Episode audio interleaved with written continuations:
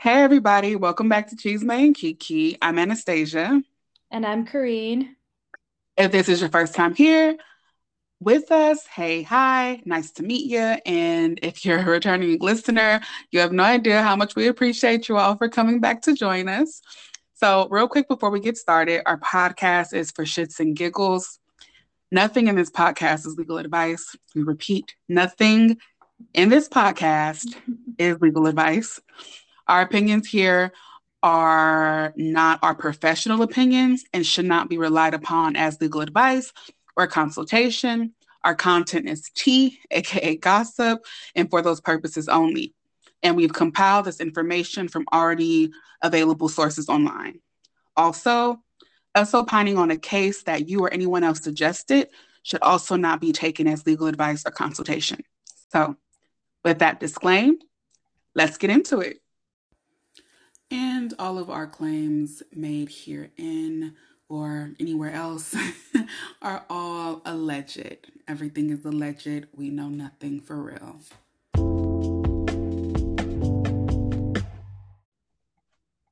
So, up first, we have our docket rundown where we run down some of the like current things going on in the court dockets throughout the world, the, the entire international world, world. I like search it up before I come on and I give you guys all the important international news.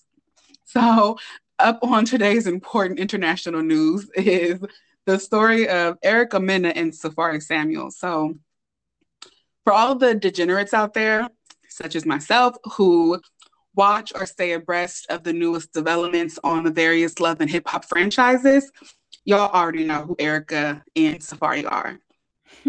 but for you civilized people, Erica Mena and Safaree Samuels are two reality stars. I think um, Erica started off as like a video girl or um, aspiring singer or like both of them.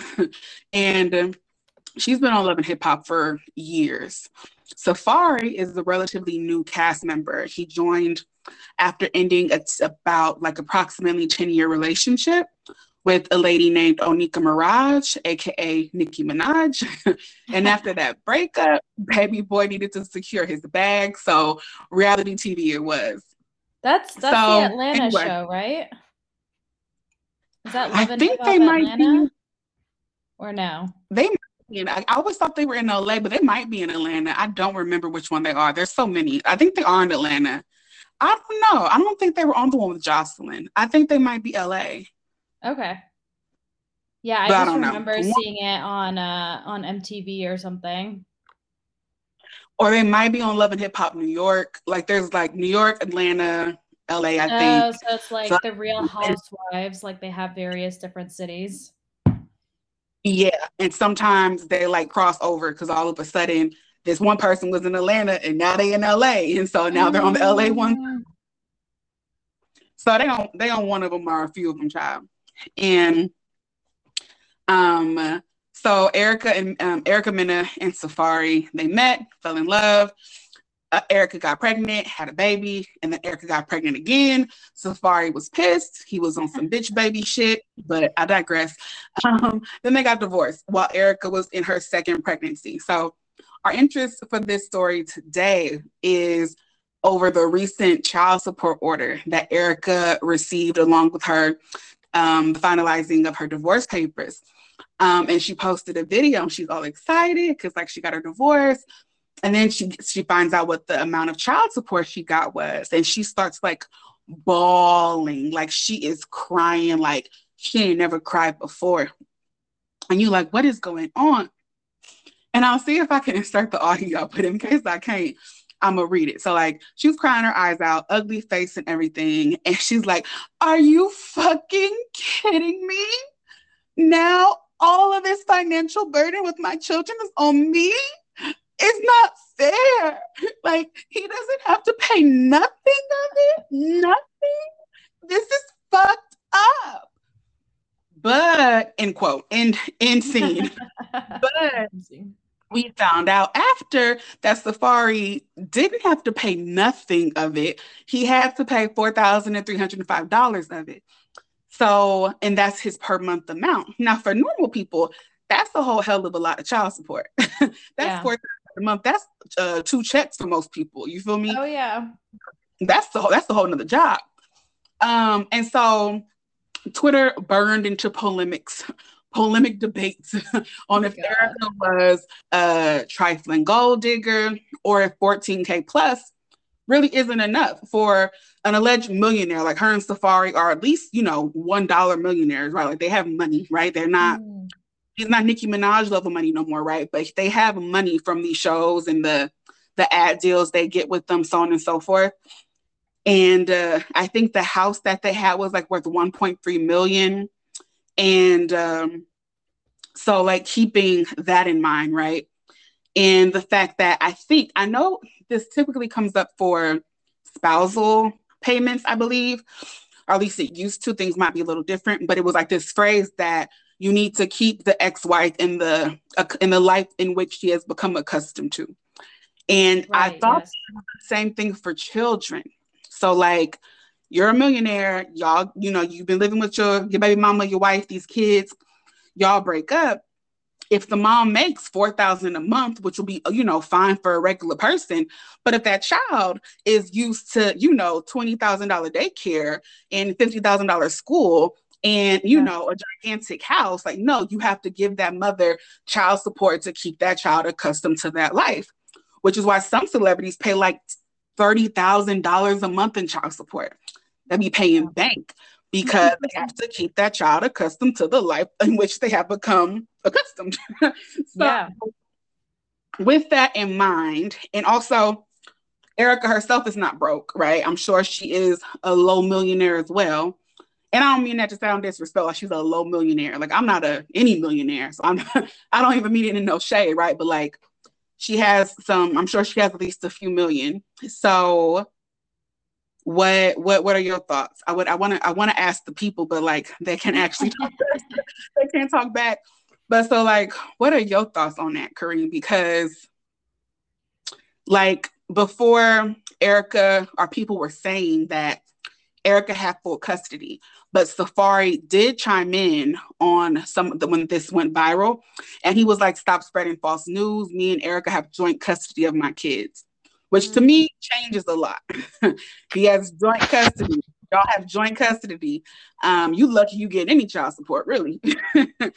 but so, what are your thoughts on 4K? Yeah, well, yeah, I mean, so I guess that they're both millionaires, and um, and he's paying forty three oh five a month. That's like almost fifty two thousand dollars a year, and then mm-hmm. fifty two thousand out of just 1 million is 5%. So he's just paying 5% of his net worth if he's, you know, a million or he makes a million a year. So that's really not that much. Yeah. Um, so I guess the question would be, and I don't know like how this works with divorces at all, since we don't practice family law or divorce, but I'd be curious if there's anything that says like who is the one who like has to pay the school bills and the daycare, right? Does the d- divorce mm-hmm. or like does the mm-hmm. child support like say that because then that affects it, right? So like if it right. not and she's the one who's paying the bills, then I'd be like, that's not enough because you're only paying like 5% of what you earned in a year, which is not enough for your child and what I pay for, like you mentioned, with the school, if it, if it was like 50,000 or the daycare, daycare is super expensive even for quote unquote normal average people. Um, yeah, so, it might be four thousand a month just for regular people daycare. yeah, yeah. So that's why that's why people you know stay at home because it could literally be a whole salary. So they're like, mm-hmm. you know, it's worth mm-hmm. it to them to just stay at home because um, I guess maybe they'd rather stay at home than pay their full salary to it and want to spend more time with their kids. I think that's what people think about. But yeah, I feel yeah. like 4305 might not be enough depending like right because I'm like I don't know that the divorce agreements or the child custody says like who has to pay what. Mm-hmm. So if he yeah. says no, I'm not going to pay for the school, then then what? She's going to pay it, right? Erica's going to pay it probably. So yeah, and I couldn't find the actual order. Sorry, y'all. I tried, and I don't know if it's not if it's not published because it deals with kids, I'm not sure. Um, but if I come across it, I'll post it or update you all. But yeah, I didn't find the actual order. But I was so that that there's two questions, or no, there's a lot of questions. But one of the things is who actually has primary custody? Yeah. Or are they sharing joint custody? Um, to me, that makes a difference. But then, like you said, um, with that, is there a splitting of things such as health insurance, um, tuition fees, things like that? Because the the cost of keeping the kids, if you're actually splitting them, joint that's also the thing. What is joint custody? Um, when people say joint, I think 50 50, but joint custody doesn't have to be 50 50. It can be, who child, math ain't my strong suit. So let's say what, 70 20, 70 80 90. No, okay, 80 20, whatever, whatever gets you to 100. Like you can have it broken down in a variety of ways. And so, what that looks like is important because if you have your kid, like for, for me, my parents switched off every week, literally every single week I switched off. And so they're like my father and my mother were both paying for me to be in their household, feeding me, buying me clothes, right? If I, you know, they both had health insurance for me. Well, I don't know if my dad did, but you know, like so there's like a, you're you both are sharing this burden. So like, you know, like nobody needs to, I don't need to give money to your household. You need to be able to support your child on your own um, or let me have them full time. Um, because you know we're both splitting the expenses because this child is in our house equally um, for like the equal amount of time and so that that makes sense to me but if your custody agreement is i have them throughout the entire school year and you have them in the summer right that can be a joint custody agreement but that parent who has them during the summer is not spending the same amount of money on those children that they are that the parent is who has them the entire school year yeah. And so, like you said, like how does the does it does the order separately include how things like tuition and insurance and things like that get split? If those things are split, mainly insurance and tuition, um, then I'm okay with that four thousand a month if they have joint custody. Yeah. And if that joint custody is almost 50 50 um, because there's no reason he needs to pay to keep. He's like, no, he doesn't need to be putting money. Nobody needs to be putting money into the other's household if you both have that kid for equal amount of time. Mm-hmm. If you mm-hmm. are unable to care for your child when they are with you alone, I think that you should then temporarily forfeit having physical custody of that child or primary physical custody until you're in a better financial predicament. Um, the other thing is oh, my mind just went blank. but the other thing is, the thing is too, a lot of these people look rich, right? It could be Safaree mm-hmm. and a millionaire. I'm saying he a millionaire, but I don't know that motherfucker books and pockets. You know what I'm saying? Yeah, he might not know. really be a millionaire, right? They be buying these houses, these cars, these chains, all that shit on credit. they be getting that yeah, shit on credit. That's why when yeah. they go, that's why when they go, they, you know, they go broke, their money get fucked up, or they catch a case like Jen Shah all of a sudden shit getting repossessed. Shit only getting yep. repossessed if you don't own that shit outright. So that's what a lot of them be doing. So that yeah, could be the Jen case. Shah too. didn't own anything of her stuff that you saw on TV. Exactly. And most of I mean, I don't know what Safaree was doing with Nicki, but he just seemed to be her boyfriend and hype man. You feel me? So I don't know what his money stacks look like, what he has saved up. Um, but he might be he might be making two hundred thousand dollars a year, and if he's making two hundred thousand dollars a year and paying four thousand a month, that's actually a nice amount, you know. So that's the question too. For those those papers for the paperwork for child support, he would have had to submit his financial um, his finance papers um, that support or make clear his financial situation, what assets he had, so on and so forth. And so that could also be part of the issue as well. Um, yeah, I feel like he would have to have a decent. I mean, I don't again because I don't practice in family law. I don't know what the child custody agreements look like, but I feel like 4305 is like that is that's a good right that's a, that was like my first year's salary so Girl. i'm like um that's that's not bad like that's that's um i'd be yeah i'd be curious to know and maybe people can put in the comments if they have experience in it what's like a number you generally see um getting up for, for uh, custody agreements i'd be i'd be pretty curious if if people who are listening who actually practice or maybe from your own personal experience like what what what that really looks like because I'm like, well, if it was your first year salary, maybe it isn't enough. You know what I'm saying? but it could be too. Your salary's being taxed. I don't think child support is being taxed. Mm. So she's literally just getting that whole amount, you know. Whereas if you're making 50 something thousand a year, you usually not gonna bring home four thousand a month. That might be your net, um, or what your gross, but your net is gonna be way lower than that. So that's still um because like if if you're making fifty thousand dollars a year in, in, SF and Cali, you broke. You know what I'm saying? I say it as like I know what that's like. Yeah. That's not a lot of money. Yes, I mean when you put it like that, shit, maybe Erica do need more money, but she not getting taxed on it how we be getting taxed on it. So so yeah, that was all for the Safaree and Erica minute. I thought it was interesting because y'all know how Twitter get. Everybody has a PhD, a master's in social work, anthropology, economics, and medicine. So of course, everybody had all these ideas and these thoughts, and shit got real tense. And Eric was all type of trifling gold digging ass bitches, and Safaree already knew what she was when he got her. He should have known not to get her pregnant. Blah blah blah and the women being like, "Are y'all fucking kidding me? Like daycare is about two thousand dollars. They have two kids, two kids, four thousand a month for two kids. That ain't shit for a person who's making money like Safaree. Because let's say he's not even making a million, right? Let's say he he grosses about five hundred thousand a year. Um, that's still a nice amount of money. So. Yeah. So yeah, if y'all are in the, if y'all are here, I don't know, you can't leave comments on all the platforms, but if there's a platform and you can leave comments or you can come to our Instagram. Let us know y'all thoughts on is this a lot of money? is this not enough money? Will we be saying the same if Safaree had full custody and it was Erica who had to pay the amount, right? Do we expect men have to pay all this child support when it's the other way around? You know, we, we look at it different. I don't know. I'm, I feel like I'm in a weird space. I, my parents weren't together. My parents had joint custody. Um, and so I have like a lot of thoughts and feelings on these situations sometimes. But my mama was very much fuck him and his money. I don't need the motherfucker for shit. I don't even want shit. If he give it, yeah. he give it. But fuck them. I'm not asking for near motherfucking thing.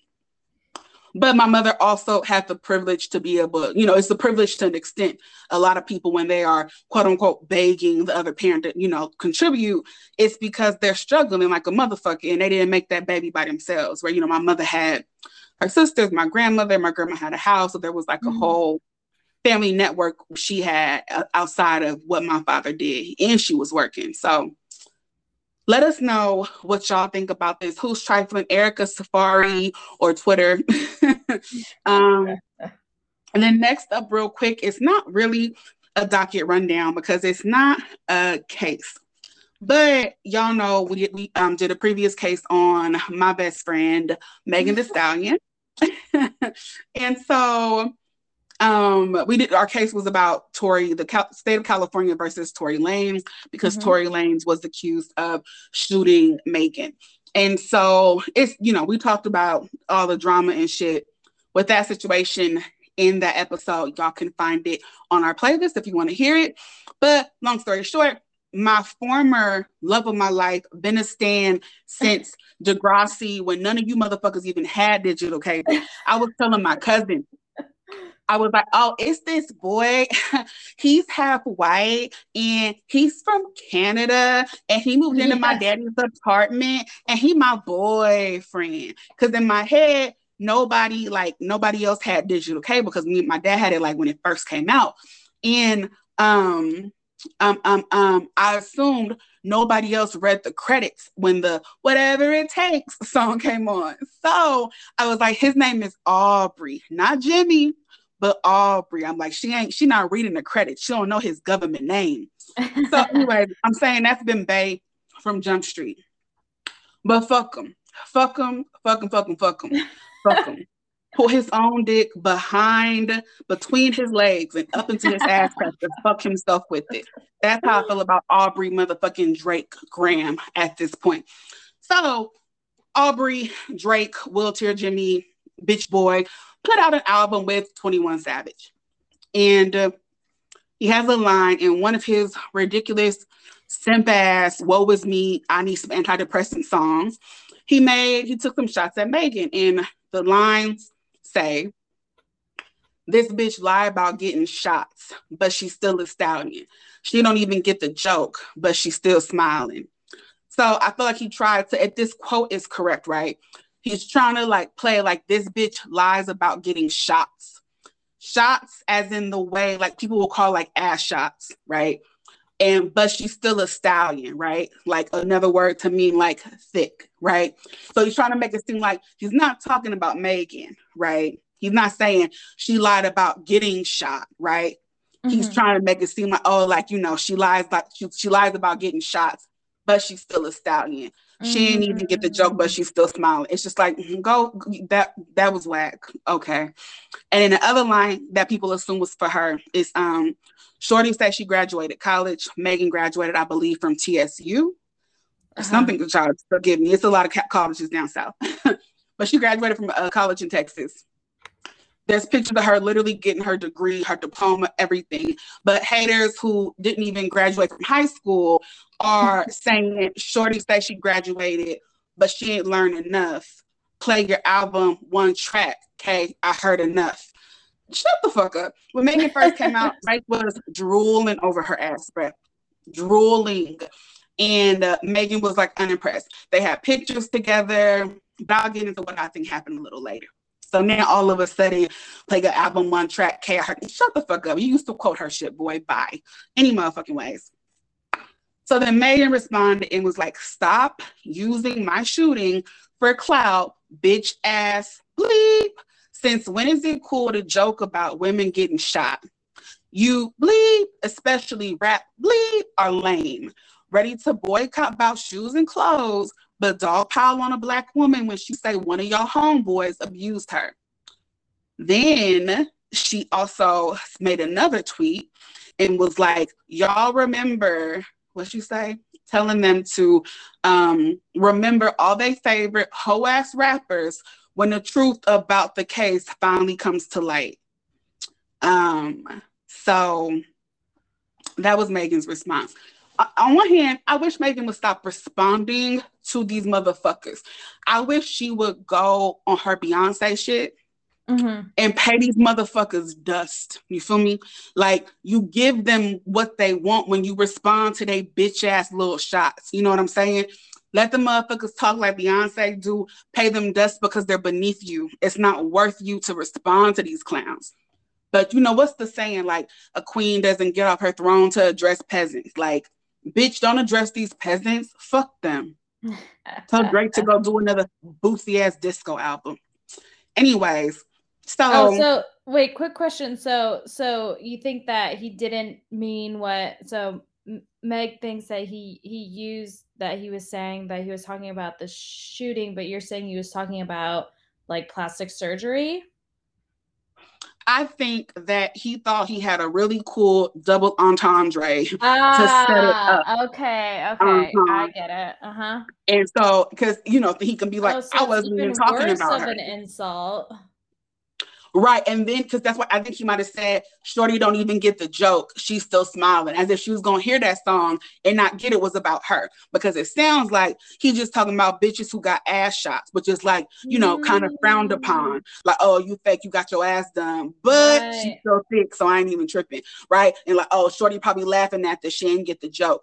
Um, so I think he thought he was setting up a little cool double entendre with his basic learning ass. But anyways, motherfucker took hooked on phonics in sixth grade and all of a sudden like boy it was bitches gassing you this whole time because we thought you was fine and you was emo and depressed and unnecessarily emotional and toxic so we loved you but don't think, don't think you're the greatest lyricist to ever do it, motherfucker. Like you ain't pop, you ain't Nas, you feel me? You a fucking lame ass Canadian. But oh Lord Jesus, let me. Mm, I'm getting beside myself.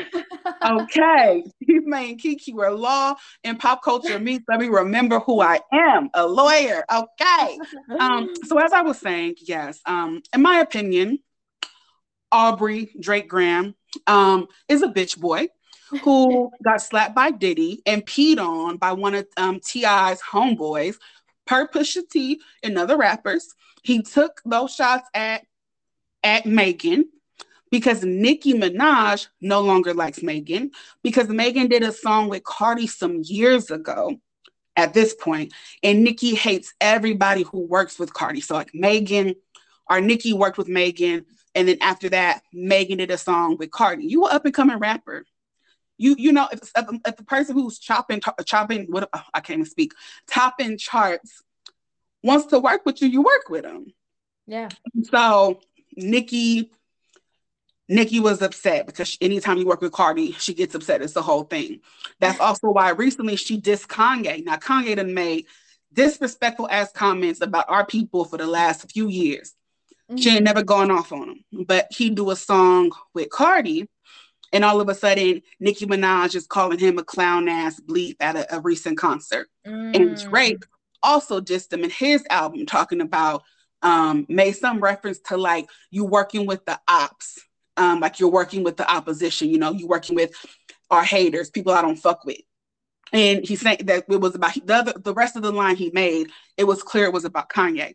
And that you working with the ops is about because he worked with Cardi B, I'm pretty sure. And it's just like, okay, like, so that shot, all them shots is tacky. The shot you took at Meg was tacky and low. And all this type of back and forth is what I would expect to see from somebody you actually have beef for. Like when Pusha T went in on your entire life, talked about how some dude peed on you in the movie theater and you didn't even do shit, told the whole world you had a son that you was keeping quiet. Like dudes go in on Drake and he be having nothing to say. But a girl who who's never said anything about you oh, you got time to come at her. Hmm? Yeah. With the girl and all over a girl who is married, who ain't never gave you no play, who has friend zoned you since day one, but you drooled over her, Nikki. and uh, like so much so, like, like you're doing this all behind Nicki Minaj to the extent where you and also Rihanna have unfollowed Megan because Nicki don't like her no more. Rihanna, this is all alleged. Rihanna, um, um, Megan used to be a part of Fenty Savage, and then Rihanna, all of a sudden, she wasn't a part of. Um, Megan wasn't a part of Savage, so people assume Rihanna must have fired her because Megan no longer had a collection, and this is all around the time when Rihanna posted a picture. Her and Nicki Minaj became friends again. She was hanging out with Nicki Minaj and her convicted sex offender husband and with ASAP Rocky. And then shortly after, you saw Drake and Rihanna unfriend Megan, and you saw Megan's Fenty collection go down, allegedly. And Ooh, so it all definitely the tea. girl. And so it's all over y'all's favorite almost 40 year old A Spoon Coon who who is mad that Megan Thee Stallion engaged in a business endeavor with the colleague that Nicki Minaj didn't like. I mean, that's that's my claim. That's my thoughts, my alleged thoughts, along with a whole bunch of other people on Black Twitter and a whole bunch of blogs. So I'm not I'm not alone. But so after that, Nicki and Cardi have been like adversaries ever since. And then anytime somebody works with Cardi, if they were cool with Nicki before and they work with Cardi, Nicki cuts them off and gets pissed in the motherfucker. So mm. that's that's the background. Yeah, I just remember yeah. seeing because I remember um Cardi B had like a you know Britney Spears does those like text Instagram stories where she just takes a picture of her text and shares it. I remember Cardi B did something a couple of years ago where uh-huh. she's like um she's like just saying like I let you talk big shit about me. Uh I've worked hard and come too far to let anybody fuck with my success blah blah blah. So like one of those like text things just like Britney does. So that's that's pretty much what I remember because it's pretty rare to see I think mm-hmm. Kanye does that too sometimes but yeah so it's rare when people do that where they just go just like post text about their rant as a picture on Instagram it's like people think that's the professional version of going off on a social media rant, you know, like instead of just making it a caption, you're like, I'm gonna type this shit in notes and now I'm a screenshot. It's like, okay, girl, go off. Go professional off. letter to the world. Right. to whom it may concern, here is my screenshot from my notes app. Britney Spears does to whom it may concern. Fuck my dad. that's her. That's her. Literally fuck my dad. And when I was in that place, when I was in that place and they took 15 vials of blood, and I'm like, okay, girl, look, at this point, write a fucking book because I'm tired of seeing these tweets, I'm tired of seeing these posts, tired of seeing these rants. You looking crazy as hell. Like I love you, I support you, but like, girl, like I'm I, on one hand, I'm like F respectability, but I hate for motherfucker to like know they got me or they got to me. So I'm like, mm-hmm. girl, like put up a wall and like boss the fuck up. Like stop pouring out your erratic, poorly spelled, and poorly punctuated emotions every three days. Like, girl, write a book and make a few millions off that since you don't want to go on tour no more. Like people need me as a manager and life coaches for real, for real. Like I would have all y'all on some Beyonce shit. You feel me? But I digress. Yeah, so, sorry for the tangent. I know I cursed a lot. I know I cursed a lot, and I had a lot of ill words for Mr. Aubrey Graham. I apologize if I offended y'all senses. I hope it doesn't reflect. I hope it doesn't reflect adversity on my professional, my, my, my professionalism. You know, this is a podcast. This is not me at work. So, yeah, Drake is the bitch, baby. Um, but I, you know, I still probably listen to this old shit. You won't re- really hear me catching, or you won't catch me listen to this his new shit probably after this. But I probably still listen to that old shit because it literally was like the background to like six years of my life. But that is all for the docket rundown. Thank y'all for bearing with me um, and going off on all these tangents. um, and so I think our main topic today we are covering The Watcher. And I think I'll hand it over to Kareen now and let her let her take us into the second segment of the podcast. Yes. Yeah. So right now The Watcher is on Netflix. This was like a top 10 show for a couple months. I don't know where it's at now, given that all these other new shows came out, but we did have a request from a friend of mine to cover it. Um, and what's really funny is that this case was a big deal for our first year writing class we were assigned, um, you know, to represent one of the sides and argue under the law why our client should get what we're seeking. And so, one of the first things that I'll just say um, is that um, this Netflix, I watched the Netflix show, and the Netflix show says that it's, you know, based on a true story. But I feel like it's basically pure fiction because they don't tell you what's real and what's not real and like most of the things that happened in this show wasn't real. Um so that's why i felt like this would be a good thing to talk about because if you're watching it and you're like oh based on a true story i mean i, I have watched some things that are based on a true story and it's mostly like aligns with reality and then there's some fictionalization but this is basically the netflix show is like all made up. Um like the only thing that's true is that there was a house that these people bought and then they received letters. So let's let's get into it.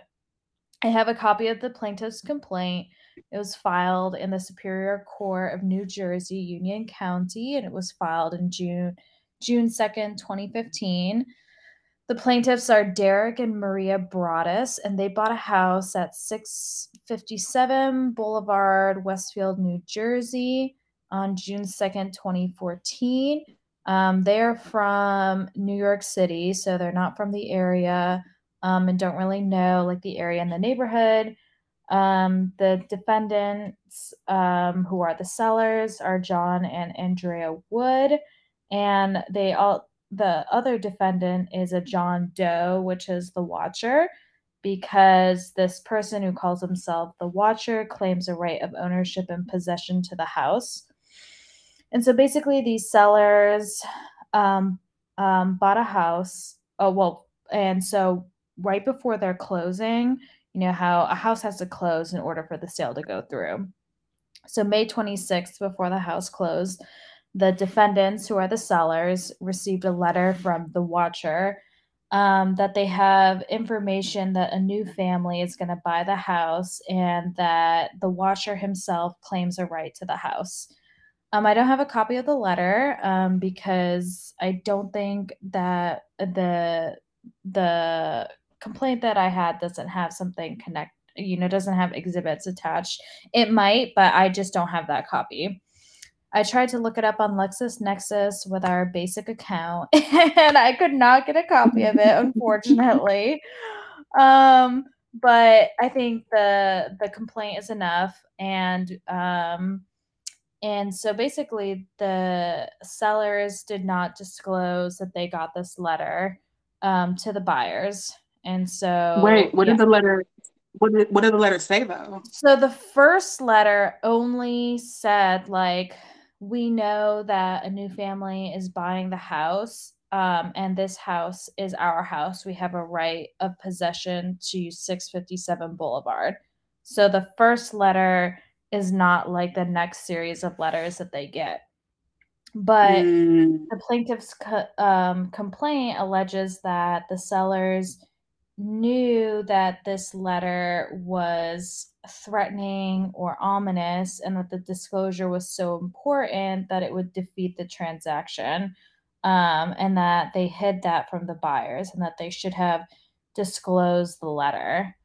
Um, so um, the first letter that the buyers got was three days after closing on June 5th, 2014. And the letter does track with what Netflix aired. That letter says, This home has been the subject of my, meaning the Watchers family, for decades.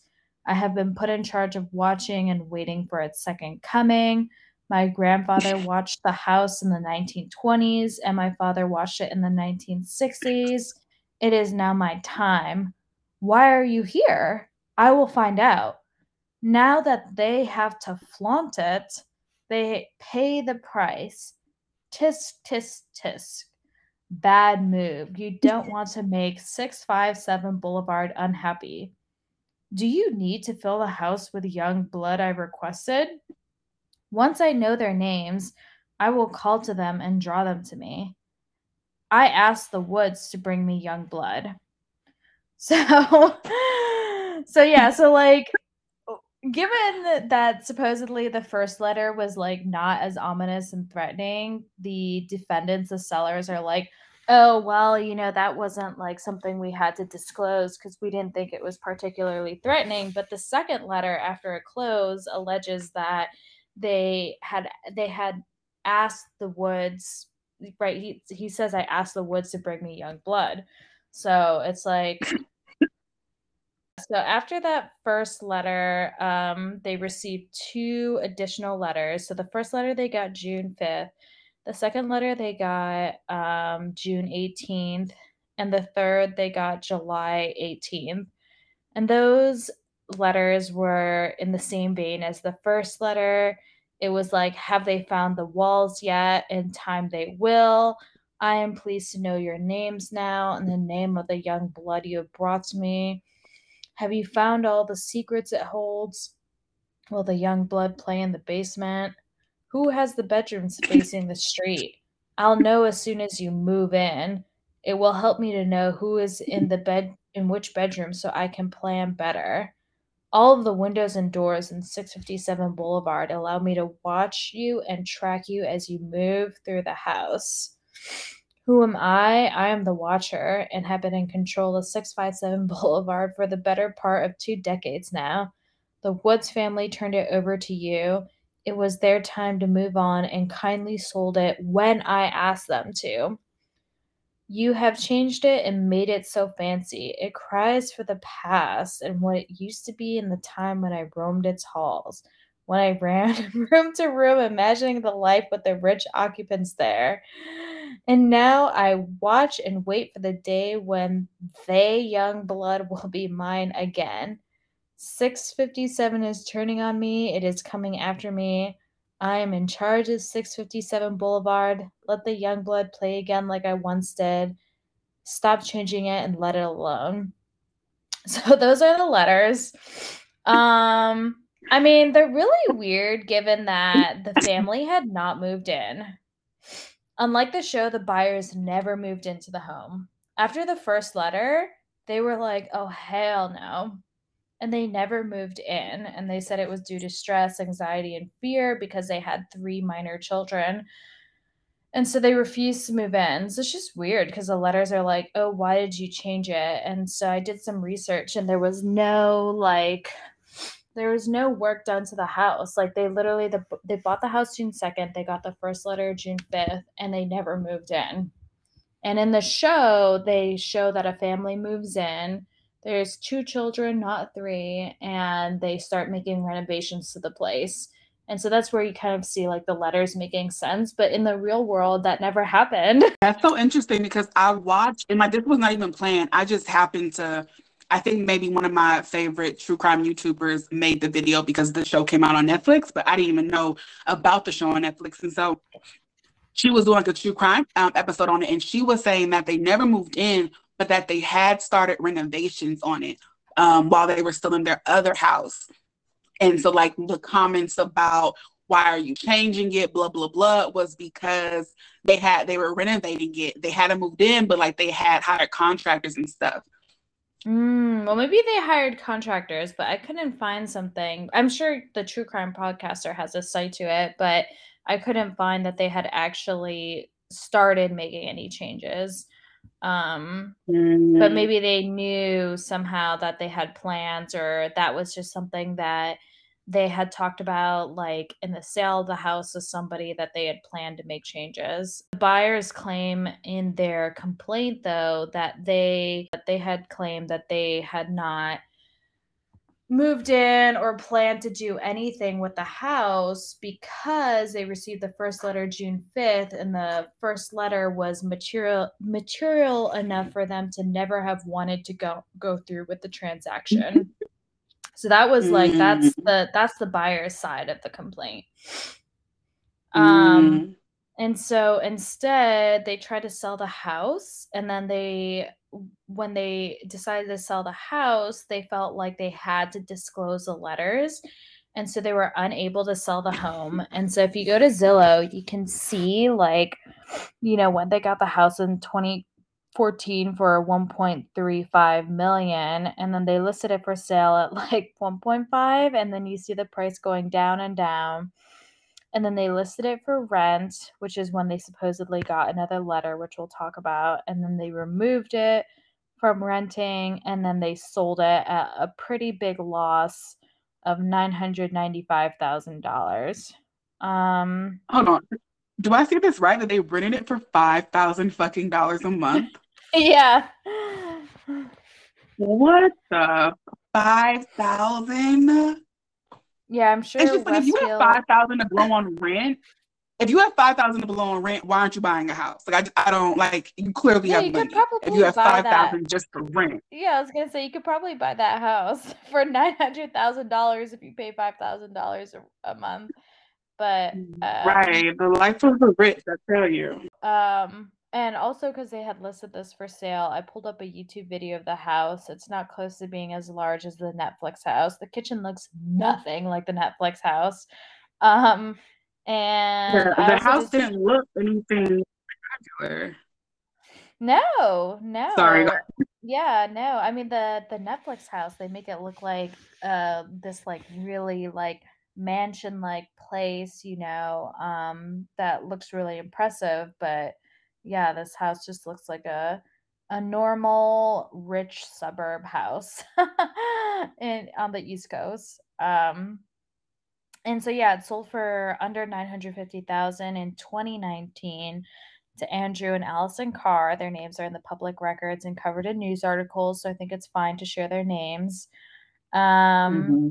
And the other random thing I want to pull up, just say, even though this is not, you know, like legal related, but I'm like, they paid like over $20,000 in tax for this house that they could not sell for years. Like every year they had to pay like $22,000 in taxes for a house they could not get rid of. And you can just see every wow. year they try to like sell this house and they were unable to until 2019. Um, you know, if I if I hadn't been a lawyer, because you know we take like although people oaths and we're supposed to uphold a certain amount of dignity of the legal profession. Maybe that's why I shouldn't have been cursing like I was. Anyways, but look at here. If I wasn't a lawyer, I don't know if I would have disclosed them letters. Like at, at this point in my life, being who I am, I would feel I would have had to disclose those letters because to not do it could affect my my license. But if I wasn't a lawyer, yeah, yeah. I mean, definitely. I totally think that. Like, so they, so I guess they're they're honest, right? They hold to their senses because they're like, had you disclosed this, I would not have bought it. And so they're like, we feel yeah. compelled because we feel feel like fear and safety for our children. So I feel like their mm-hmm. story like holds true. Um, and I just say that because I'm going to bring up something, some like theory later, but before I do that, I just wanted to say what the fourth letter was. So in 2017, um, they got a fourth letter from the watcher, and I I could not download um, the plaintiff's attorney's brief uh, for the 2017 one. Um, I couldn't get a copy of it, unfortunately. I'd probably have to have my friend who's in the New Jersey court system get it for me. And I was like, we're doing this tonight. I don't have time for that. But so, um, but it, a news article covers that the letter contains specific threats. This was after like the renter got went onto the property and that letter contained specific threats and was more derogatory and sinister than any of the previous letters which is what the attorney alleges um and and then the only thing that you know i couldn't get a copy of the letter but they just say that the that the start of the letter says like violent winds and bitter cold to the vile and spiteful derek and his wench of a wife maria. Um so yeah so that was the fourth letter. Um so i think they only got four letters in total because i think the person never like you know, because they never moved into the house and they just had it like empty. And then when a renter came in, then they sent another letter, but it doesn't seem like they bothered the renter. Um, some, I think NewJersey.com, they sent a reporter over to the house and knocked on the door and asked them, like, um, to give a comment on it or if he had anything to say. And he was like, it's none of my business and it does not affect me. So to me, that makes me feel like the person writing the letters hasn't done or targeted the renter. Um, but I let me check the Zillow. I think they let's see when did they it was listed for rent January 2018 and it was removed May 2018. I mean, so they only stayed there for like less than five months. So, and then it was empty until 2019. So I don't know. I don't know if I believe this guy. Yes, he only I rented think, for five months. I thought that um exact at five thousand dollars. I think like I think I had heard that the the what are they called? The owners had like gave them an escape clause essentially. Like if you get any of these letters, you can break your lease.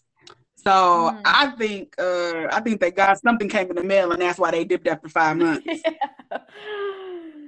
Yeah, so he said no comment or reporter, but well, he said he said no comment, but then he was like, it doesn't affect me, and therefore I give no comment. But so he kind of said something, but yeah, it's it's weird that he would move out so fast. Mm-hmm. Um, in another letter, it had said, um, you know, like around 2017, 2018, it had said like, you wonder who the watcher is? Turn around, idiots. Maybe you even spoke to me one of the so called neighbors who has no idea who the watcher could be, or maybe you do know and are too scared to tell anyone. Good move. I watched you from the dark house in an attempt to find me. Telescopes and binoculars are wonderful inventions. The letter read in reference to Derek's attempt to locate the watcher. So that kind of sounds like Derek the I mean there there is no like corroboration of this um, but he's alleging that Derek did go to the house and look for the watcher. Um, but I don't, you know, I haven't seen any co- corroboration by the person themselves or the attorney, and the complaint say that. So, but that's that's interesting, and and and weird. Um, so they try to get rid of this house in 2016 by like demolishing it and replacing it with two new houses, which is interesting. So I'm like, I still feel like the watcher would be watching the property, just now two two houses, but maybe they were doing it as like a form of revenge. Cause the the guy was like, I've mm-hmm. He's like I've had this house or like he's he's saying his family's had this house since the 1920s. So maybe it's their way of like getting revenge of trying to demolish the house that this person claims they have a right to and making two new ones. But surprising, not surprisingly actually, not surprisingly at all, neighborhood residents um, said no and they did their public comment and was like smaller lots is out of character with our big rich suburb neighborhood and we cannot have two small houses um and so what's interesting keep that peasant, keep that peasant shit in the city. yeah. Do not bring that peasant shit here. no people people in san francisco are so bad so there's something called like discretionary review in san francisco and i saw on our like neighborhood facebook page um, there was somebody Mhm. who is like making an addition or change to their house.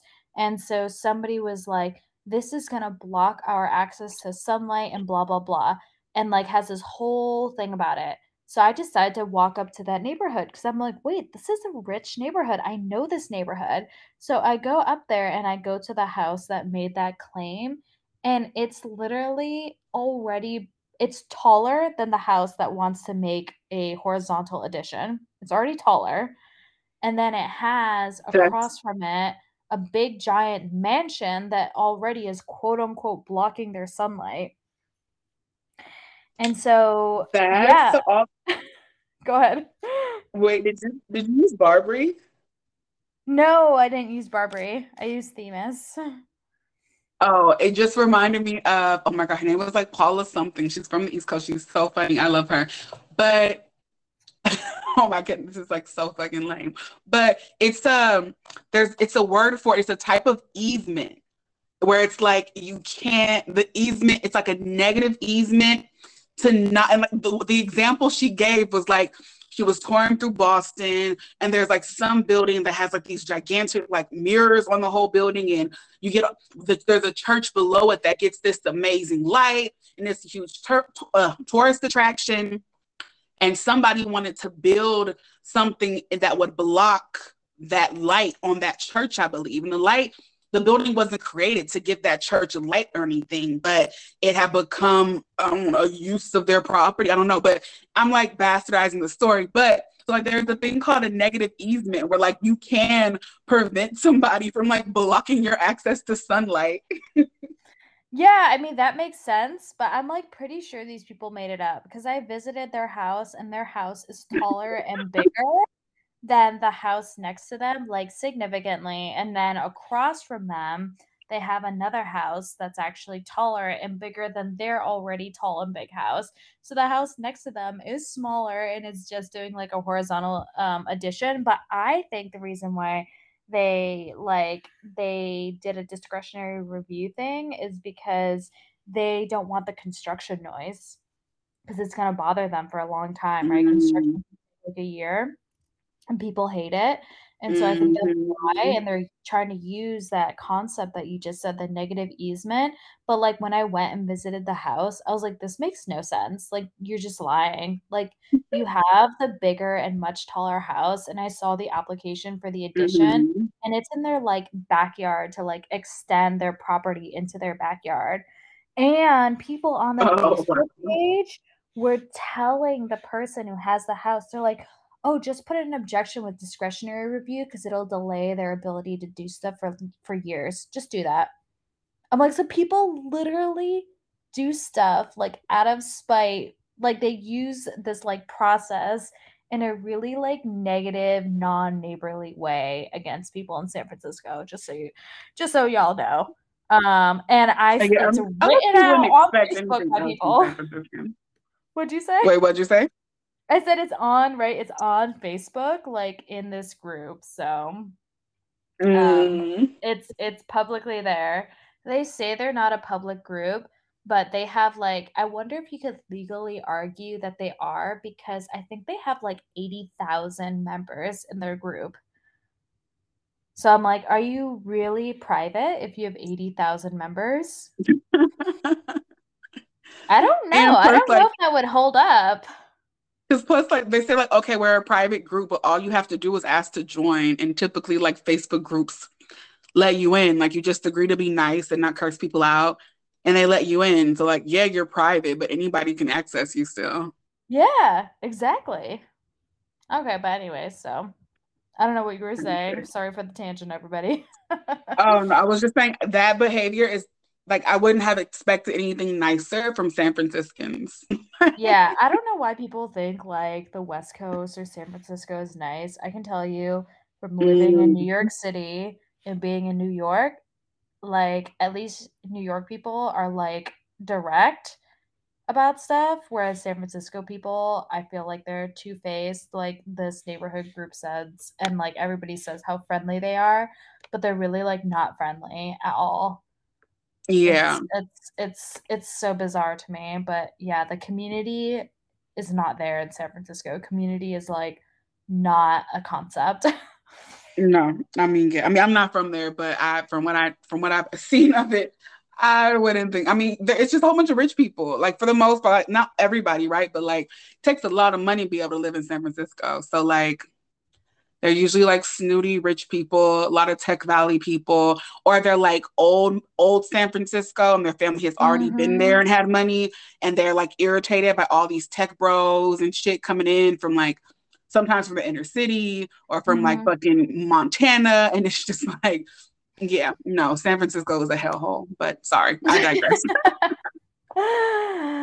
but yeah, so anyways, what's interesting is that the Broadduses, you know, the the buyers filed suit in court seeking an order to overturn the board's decision in 2017. I'm assuming it failed. Again, I could not find a copy of that because um, I just did not have any luck with finding their information in a docket. When I looked it up, it said zero coming up with their names. So, um, but yeah, so um, the last thing I want to talk about is going to like something that I talked about earlier. So there's an article written by Lauren Evans at the Gothamist. Um, it's like a nonprofit newspaper website. Um, and she wrote that article in summer 2015. She actually showed up to the to the town and they interviewed the leader of the town's like local paper and that person's name is Horace Corbin. And his theory is that, and they actually cover this in Netflix as a possible theory, is that the new owners wrote the letters to themselves to get out of their million dollar mortgage. Um, and he alleges that they came from a $300,000 Scotch Plains house. I'm not sure where that is located. Let me do a quick search. Scotch Plains. Oh, that's that's in New Jersey. So he claims that they came from a three hundred thousand dollar Scotch Plains house, and on that house they had a hundred thousand dollar mortgage. So he's like, they could never afford a million dollar mortgage. It was beyond their means. However, though, these people had that three hundred thousand dollar house ten years before the new house. So that's like 1994. So I'm sure 300,000 in 1994 is a lot more in 2014 dollars. I don't know what it appreciate to, but I'm sure it wouldn't be 1.35 million. But I'm like, I don't know if I agree with your theory. I'm like, they had not closed yet. And the first letter was sent May 26th. They could have gotten out of the closing if they supposedly wrote the own their the own letter and been like um like so so something people should know is like ask lots of questions when you're when you're buying a house because if you ask questions the seller is required to disclose. So like i feel like if the buyer really wanted to get out of um, closing they could have asked the seller um have you ever received like um any any like straight have you ever received any like um threatening mail and they could literally have made up like in in New York City when I rented an apartment I got some threatening notes from neighbors and it really concerned me right I think I would buy that and so then the seller would be required to say yes I got this letter mm-hmm. so I'm just mm-hmm. like I don't know. That doesn't make sense to me that they would write their own letter before closing. Um and then the other thing is, this is what you said before is like, why would they disclose the letters when they were selling the house? If they really wanted to get rid of their $1.35 million property and get out of their million dollar mortgage, why would they prejudice themselves and mm. disclose the letters?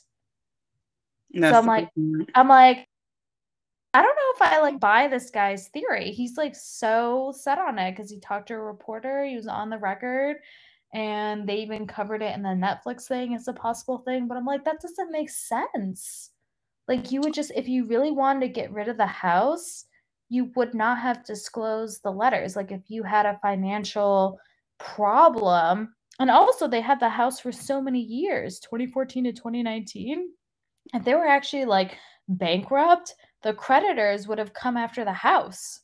Mm. So I'm like, mm. I don't know. I was like, I don't I don't know if I buy that. I don't I don't know if I buy that they didn't have the money because they never moved in and they lived somewhere else and continued to pay the mortgage on that house and the $22,000 property tax every year from 2014 to 2019 that they couldn't sell the house. Mm. So I'm mm. like, that doesn't make sense to me that they just made it up. So I don't I don't believe that theory.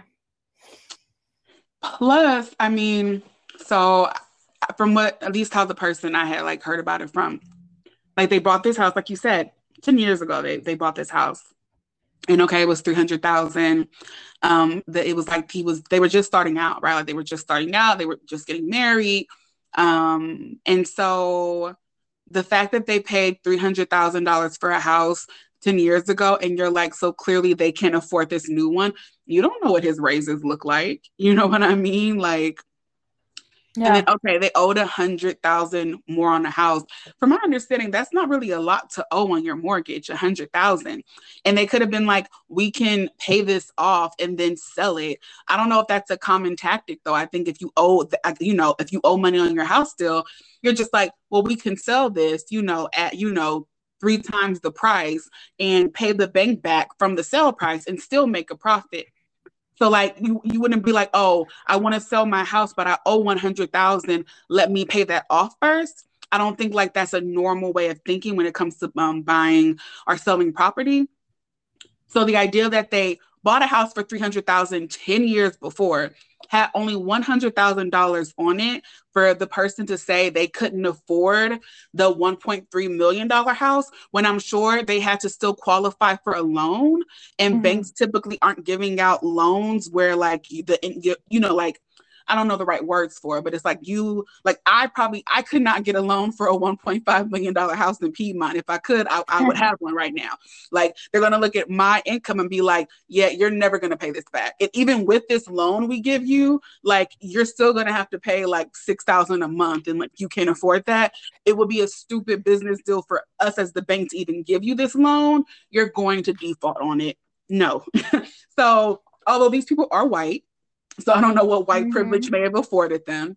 But so yeah, the claim that like, oh, they were just living outside of their means, they couldn't afford this house, and that's why they did that. And then to base it on the fact that 10 years ago they purchased a house for 300,000 and had a hundred thousand remaining on it.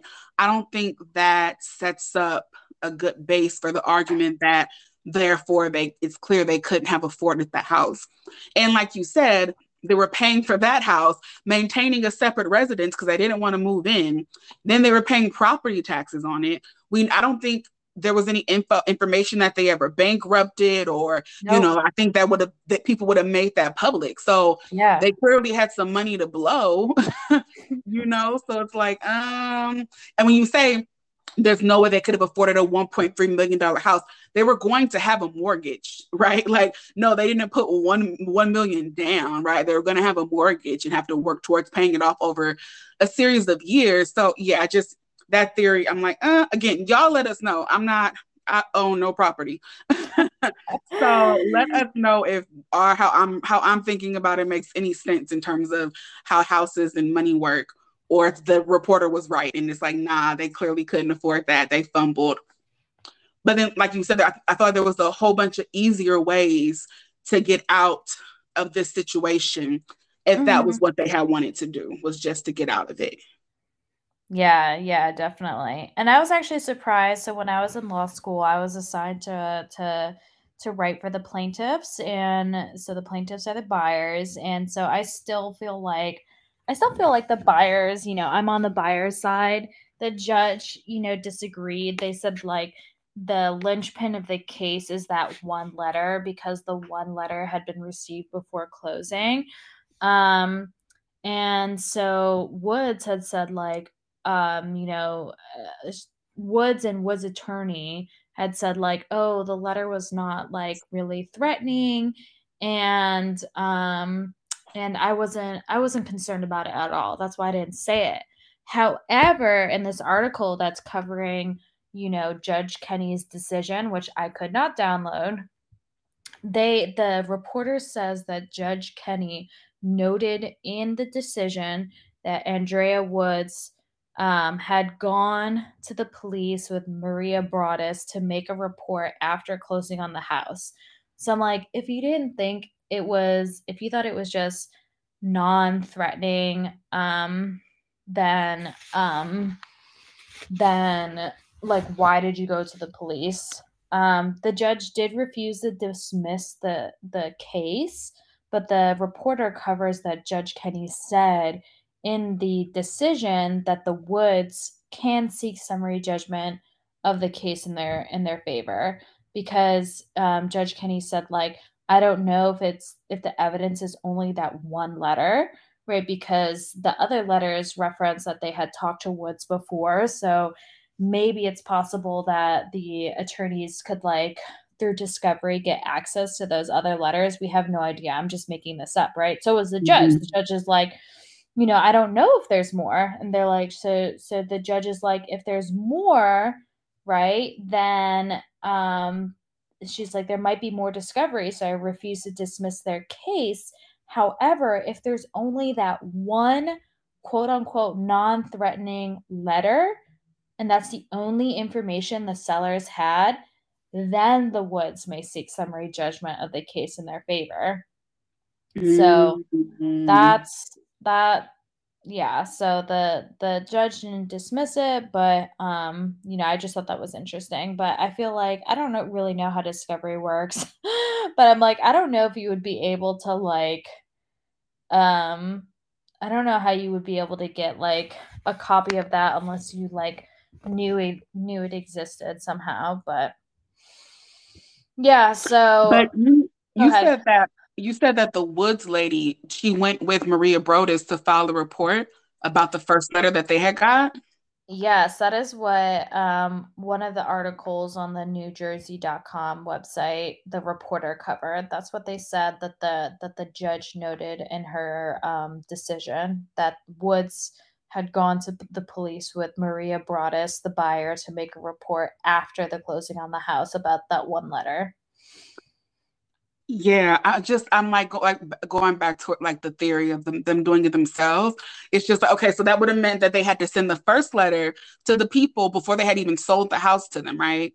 They would mm-hmm. have to send the letter to the Woods before they sold the house to set this all up, and then say nothing about it, not ask the proper questions like you said, so that they could have got out of the closing, right? Um, and then call her, ask her about the letter, then have her file a police. Why would they do this? Like, I, I am not getting the like yeah. I like because even just say okay, they messed up. There was a plan, but they effed up somewhere. They didn't calculate everything out right.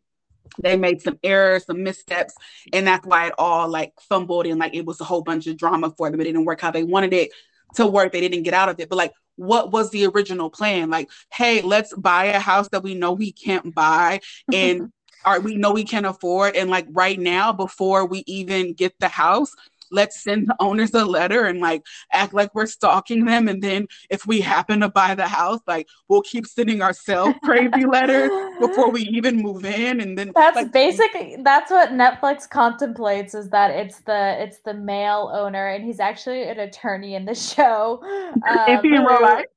Who yeah uh, i don't think he is in real life but in yeah show, he's an attorney and he doesn't make partner so he buys a house that he couldn't have afforded and so that was like oh. one of the oh. theories is that he wrote like the letter to himself so yeah, so I think yeah, Netflix just like combines the conspiracy theories of everything. Because I think you know people also gossip that like, oh, there's an adult child in the neighborhood with issues, so maybe it's him, which is just so like ableist too. Um, oh no, well, I think but... I think that did happen. So that like that's crazy. Like Netflix definitely did lie about a lot. Like I don't even want to watch a Netflix series anymore. They lied so much. But um from the person who I was watching it to. And like because their whole point, like they they do it without all the fanfare, right? They're just like telling like they're supposed to be doing without that. But she said that there was a person in the neighborhood who was I think he um they said he did have schizophrenia. He eventually got diagnosed with that.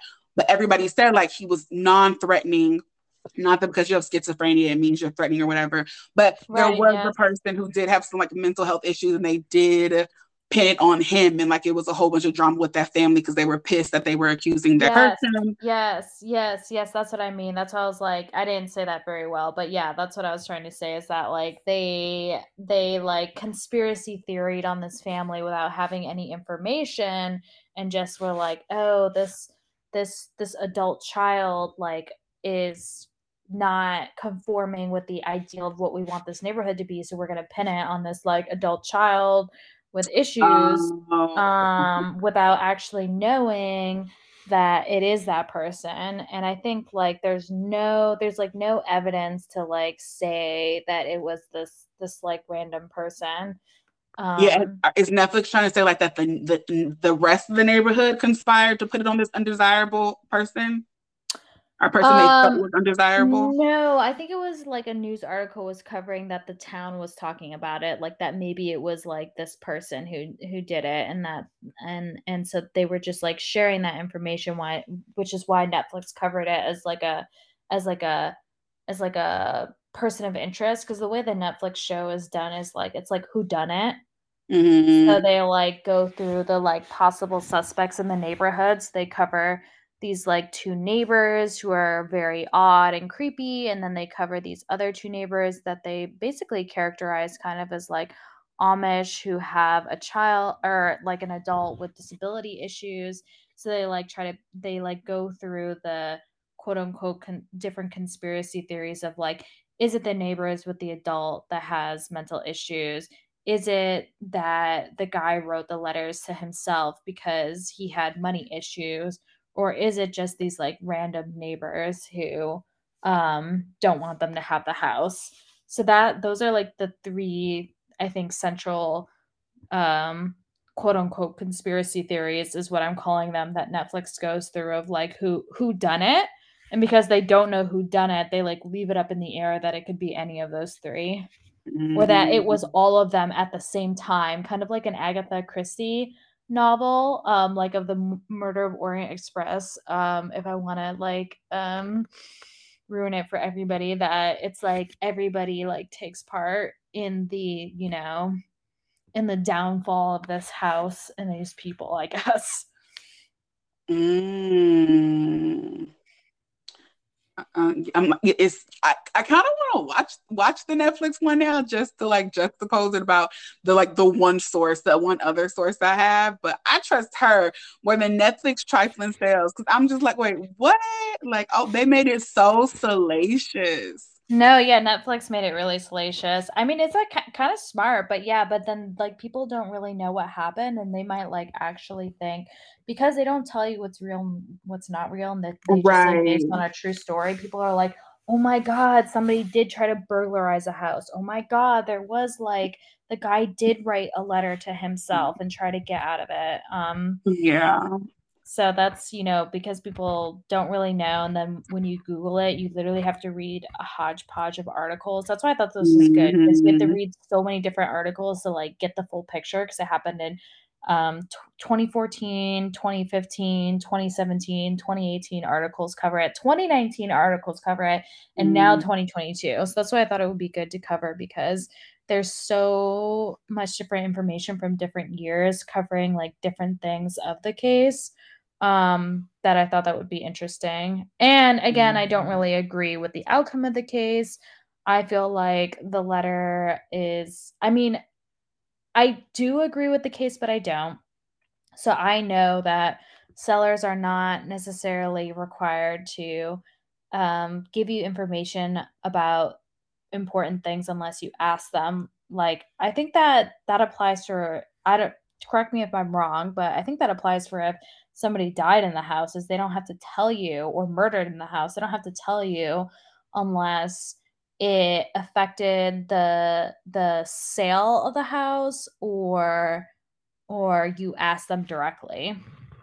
They don't have to um, tell you. Um, I don't know. I feel like that might be it's different state by state maybe and the only insight I have to it is what I see on television shows. So I don't know. Like I feel like they do have to tell you, but I think I'm basing that off law and order. So Yeah, so I did a quick search, and so you're right. In California, which this might not be the case in um, in other states, but in California, if there was a death that occurred within the last three years, then they must disclose it. Um, mm-hmm. Otherwise, they don't need to disclose it. So let's say like 10 years ago, somebody in my apartment got like brutally murdered. Um, they don't have to disclose that unless I asked. Um, mm-hmm. So yeah, so that that is um, in California, Delaware. You don't need to disclose anything. Georgia, Kentucky, Wisconsin, same thing. Kansas, Ohio, same thing. Vermont is the one that I said where it's required if if it affects the future use or value of the house. I think mm. I know mm. that from like watching a horror movie. um, New Jersey, you are not required to unless it was due to toxic mold or carbon monoxide. Um, and yeah, and then um, all of the rest of the states are not required to disclose anything, but mm-hmm. agents cannot lie if asked. So, mm-hmm. literally, the mm. only states that require it, which is why you are correct, is California, and then Alaska and South Dakota if it was within the past year. So, that's three states out of like the rest. Okay. yeah. It, I, I could see that. I think that was like the California in the law and order in me. I was like, I think you have to, but I don't own you, You're right. You're right. Because you you pra- you went to school here and you practiced law here, and I did not. I was from one of those states where unless Girl, you asked. I did not learn shit about that in law school. I don't know what I learned in law school. I'm telling that was that was Law and Order or fucking what was like the oh my god I forget her name but there was another one the Watcher no the Listener oh my god. It was oh my god her name was like Kyra Sed, Sed Sedgwick and she was like this show anyway sorry let me stop but yes. Okay sorry back to what you're saying. Yeah no so I was just gonna say I feel like I don't really agree with that. I feel like if somebody gets a letter you know that's like you know, really bizarre. I feel like I would want to disclose. I do feel feel like it material like materially affects the value and like you saw later that that did, but I think the only like avenue that these people would have in New Jersey is through their legislature, which is like for them to have like better disclosure laws for selling. Mm, um, because in New Jersey you don't have to disclose. Yeah, unless mm. you unless the death was due to toxic mold or carbon monoxide po- poisoning because i think they're mm. assuming that like the toxic mold might still be on the property uh-huh. so you have to uh-huh. disclose that or the carbon monoxide might you might have an issue with the house if somebody had died from carbon monoxide mm. so those mm. are the only two exceptions but yes i think yeah. you know that'd have to be a legislative a change huh this wasn't even a death it was a letter no it was just a letter but I, i'm just like yeah i think it's it's I feel like if I didn't have children, you know, they had 3 minors, so I can see their concern, but I feel like if I didn't have any children, I would show up on that property and I'd be like, "I dare you, come. Come, That's let's that's see." because you that's because you from New York. You're not from New York City, but you're from New York because let me I'm, I'm from Oakland, but that shit is that's like like that crazy. I don't want to be racist, but like you know, like that that old Yeah. school, like you know, I feel like us kind of people like that's that white people crazy shit. Like yeah. hell no, like you want new blood in the wall. Hell no. I'm not moving in. I'm about to be destitute. You will not get my black ass up in there. No. Yeah, Colin, Colin, my, my partner Colin, he was like, You want you want to risk death? And I'd be like, I I wanna I wanna call chicken on their bluff. I'm be like, yeah, come, come. Uh-uh. It's coming from here. Yeah, he's from here. Yeah, no. Nope. Mm-mm. We not doing it. That's that's crazy. If it was somebody being like, I don't like you, when I see you, I'm gonna beat your ass. I'm gonna be like, as long as you touch me first, it's self defense. So run up. But give me the, the the new blood on the walls and my family's been assigned from the 1920s then plus i'm black so i'm like okay the 1920s they might have been they might be like real staunch racist like his granddaddy may have been a confederate i don't know what these white folks is talking about I'm already moving into a rich white suburb. Like, like I'm not trying to end up the first person lynched in 2022. I'm finna, I'm finna go back to my three hundred thousand dollar house. nope, y'all won. so right. No, you're so right, but that's what I would do if Horace Corbin is saying that I'm as poor as I am. I would show up to that house and I'd be like, "No, I'm gonna live here because I don't have the means to afford, and I must stay." So if it wasn't this guy who wrote these letters to himself, then like who did this? like who who did this? And then stopped doing it once they sold the house. Um so I feel like it was probably a neighbor, like somebody who didn't want somebody who wasn't from the neighborhood to move in so somebody in 2019 bought the house. I'm trying to see what their names are. Oh yeah, I had said this Allison Carr, um, the Carrs. So they moved in in 2019, and um, it was really hard to find information on this. But and also the New York Post is like a terrible source for information. They're basically just a gossip source, but they say that they were able to confirm with the police that the police had gone to their place twice because the alarm went off and so they thought there was a burglary in the basement but when they mm-hmm. checked there was nothing taken nothing broken in so two unconfirmed burglaries another incident that the police came was for carbon monoxide alarm going off but they found no carbon monoxide and then mm-hmm. there was another incident where EMTs were called but nobody knows why no information was provided. So, yeah, so I think that these people had this house since 2019. I'd be really curious. I can actually do some research and look and see if the people who bought the house were from were originally from the area.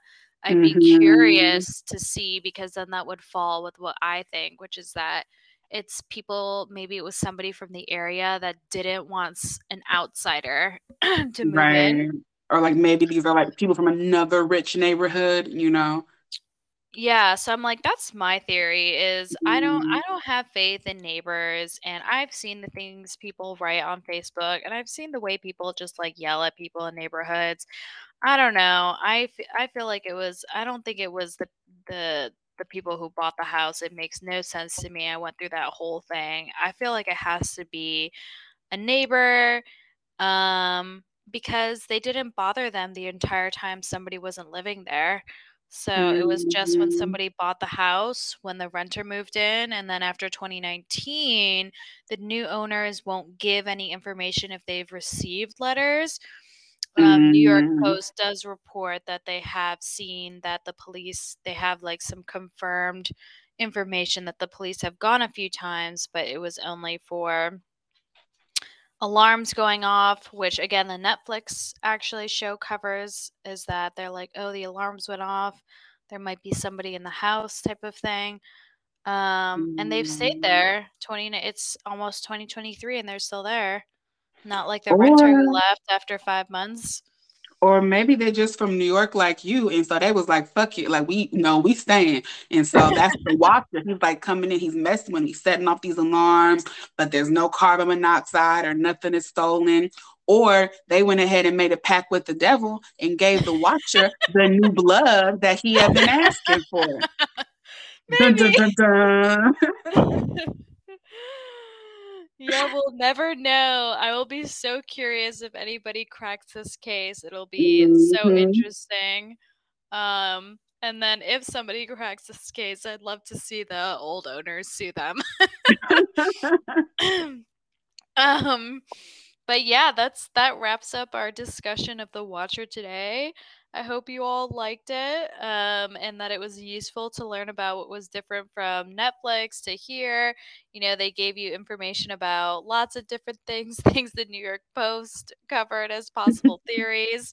Um, and it was actually entertaining to watch. There's actually one quick tangent before we end, which is that I had actually thought about dressing up as the people from The Watcher because something I noticed after watching multiple episodes, which was not just me, it's a whole thread on Twitter after I Googled it, is these white people who moved in, they just wear like white and beige all the time in the show.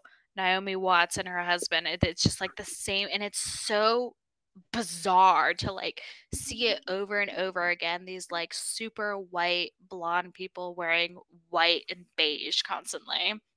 It's a thing so i was like i was like should i dress up as this for halloween?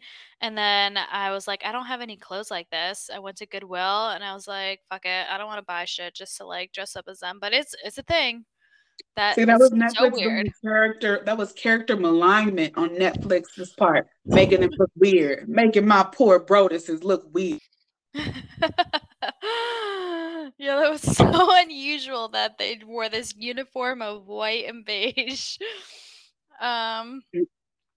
but yes, okay. So, anyways, that is, we've come to the end of our show. Thank you so much for listening to us, and um we're definitely going to have a couple more episodes before the end of the year comes out. And next year we'll have a, a more dedicated schedule to get these out on a more regular basis. Yeah, hopefully. we're well, both Libras. So. That yeah, so we don't know what you're gonna get honestly, but thank you all for listening. If you if you got to this point, thank you. If you already hung up by now, it's fuck you, but you don't even hear me, so it's whatever. Um, but no, we appreciate everybody who clicks and listens. Um, please like, share, leave comments if you can, and we'll see you next time. See ya. Bye.